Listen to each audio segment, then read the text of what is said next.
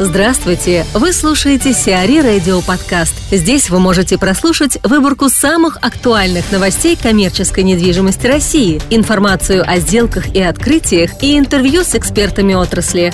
Чтобы прослушать полные выпуски программ, загрузите приложение Сиари Radio в Apple Store или на Google Play. Донстрой уходит в экономное строительство – Компания Донстройинвест подконтрольной группе ВТБ в 2018 году начнет строительство двух новых проектов комфорт-класса общей площадью около миллиона трехсот тысяч квадратных метров. Так, на открытом шоссе в промзоне Калушина планируется возвести жилой квартал общей площадью 1 миллион 100 тысяч квадратных метров.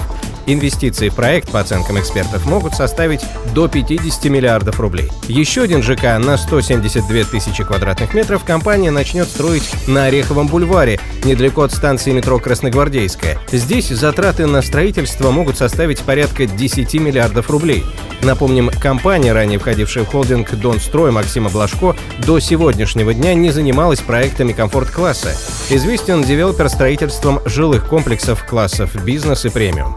Михаил Тарасов, управляющий директор UFG Real Estate, рассказывает о покупке компании бизнес-центра «Легион TI». Что скажете о самом объекте? Там есть в настоящий момент вакансия? Нет, на объекте вакансия в настоящий момент э, меньше одного процента. И то это помещения, которые там в большей части подсобные, технические.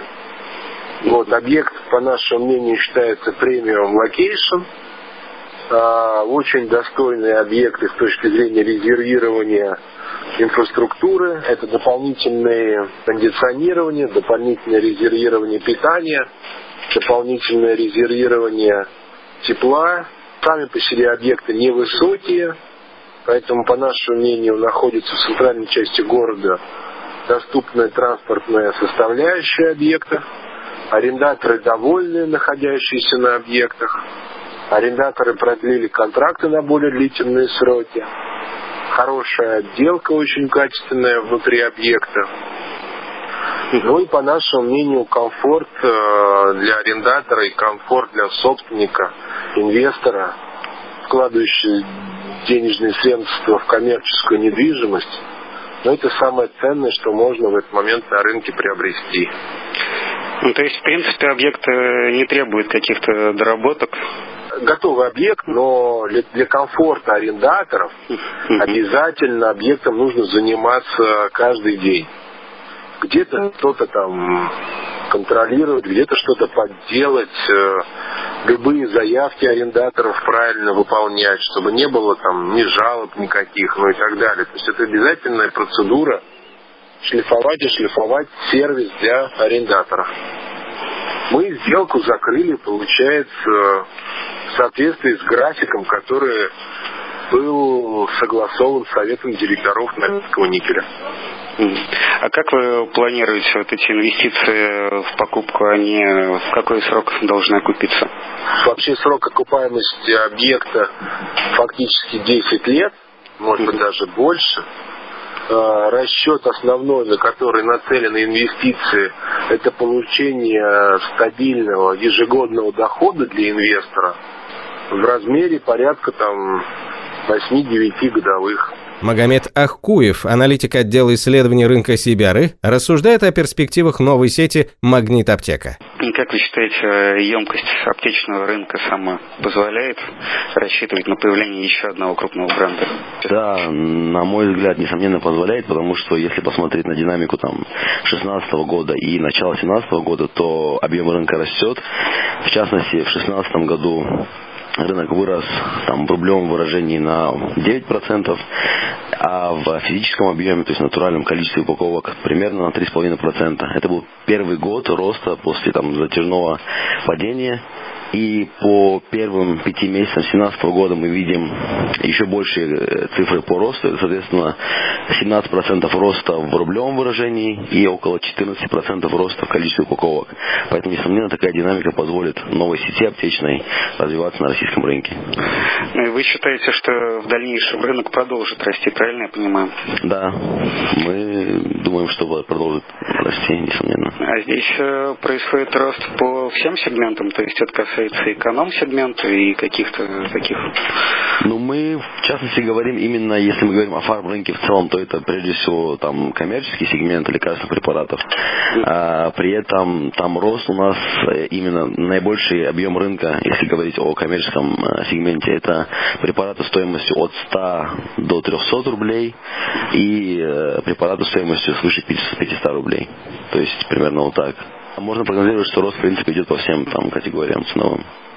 А как оцените саму сеть «Магнит»? То есть она сможет развиваться вне там, продуктовых точек?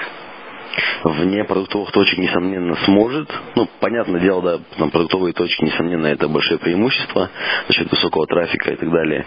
При этом у сети Магнит в силу масштабов там и так далее есть а, преимущество, там, скажем так, высокая переговорная сила по ставкам аренды, по закупочным ценам и так далее. Плюс а, там в силу своей специфики и там работы в ритейле, они умеют очень серьезно там экономить там на издержках и давать там лучшую цену потребителю. Поэтому вне зависимости от того, развиваются они в рамках своей сети продуктовой или самостоятельно, эм, они их, на мой взгляд, все там слагаемые успеха у них есть, поэтому сеть будет успешна. А как вы считаете, скоро можно ожидать выход из э, именно Краснодарского края? История показывает, что в любом случае, наверное, в этом году будут развиваться именно в Краснодарском крае преимущественно. Посмотрят то, как пойдут продажи там, как бы на местном рынке, да, а дальше уже будут развиваться в регионы. Наверное, наверное, скорее всего, не раньше там следующего года это будет. PSA разместили в Дельта Плаза. Российское представительство PSA Группе разместились в административно-деловом комплексе Дельта Плаза. В едином офисном пространстве были созданы два комфортных офиса, один из которых заняла компания ООО «Peugeot Citroën Rus», а другой ООО «Банк ПСА Финанс Рус». Компании заняли офисные помещения общей площадью более 2200 квадратных метров. Генеральным проектировщиком и генеральным подрядчиком выступила компания Pridex, выполнив архитектурное и инженерное проектирование, а также произвела полный комплекс общестроительных и инженерных работ. Полонский освобожденный – Известный бизнесмен Сергей Полонский 12 июля был освобожден из-под стражи Пресненским судом Москвы. По делу о хищении у дольщиков 2,5 миллиардов рублей Полонский был приговорен к пяти годам лишения свободы общего режима и тут же выпущен на свободу из-за истечения сроков давности. Стоит отметить, что прокуратура требовала для ответчика 8 лет колонии со штрафом в размере 900 тысяч рублей. Защита же считает, что Полонский должен быть полностью оправдан и не исключает подачи жалобы на приговор после изучения полного текста приговора. В СИЗО Полонский провел два года и почти два месяца. Оглашение приговора было встречено бизнесменом аплодисментами. Позже Полонский заявил, что не мог поверить в то, что окажется на свободе. Также предприниматель поделился с представителями своими мыслями о будущем. Одной из возможных сфер деятельности Сергея Полонского может стать защита бизнесменов от судебных разбирательств, связанных с предпринимательской деятельностью. Согласно первым результатам опроса на сайте cre.ru, большинство респондентов видит будущее Сергея Полонского в сфере девелопмента, а также маркетинга и пиара. Сиари Радио. Эксклюзивные рубрики «За и против», «Ноу-хау», «Ремейк», «Новые форматы».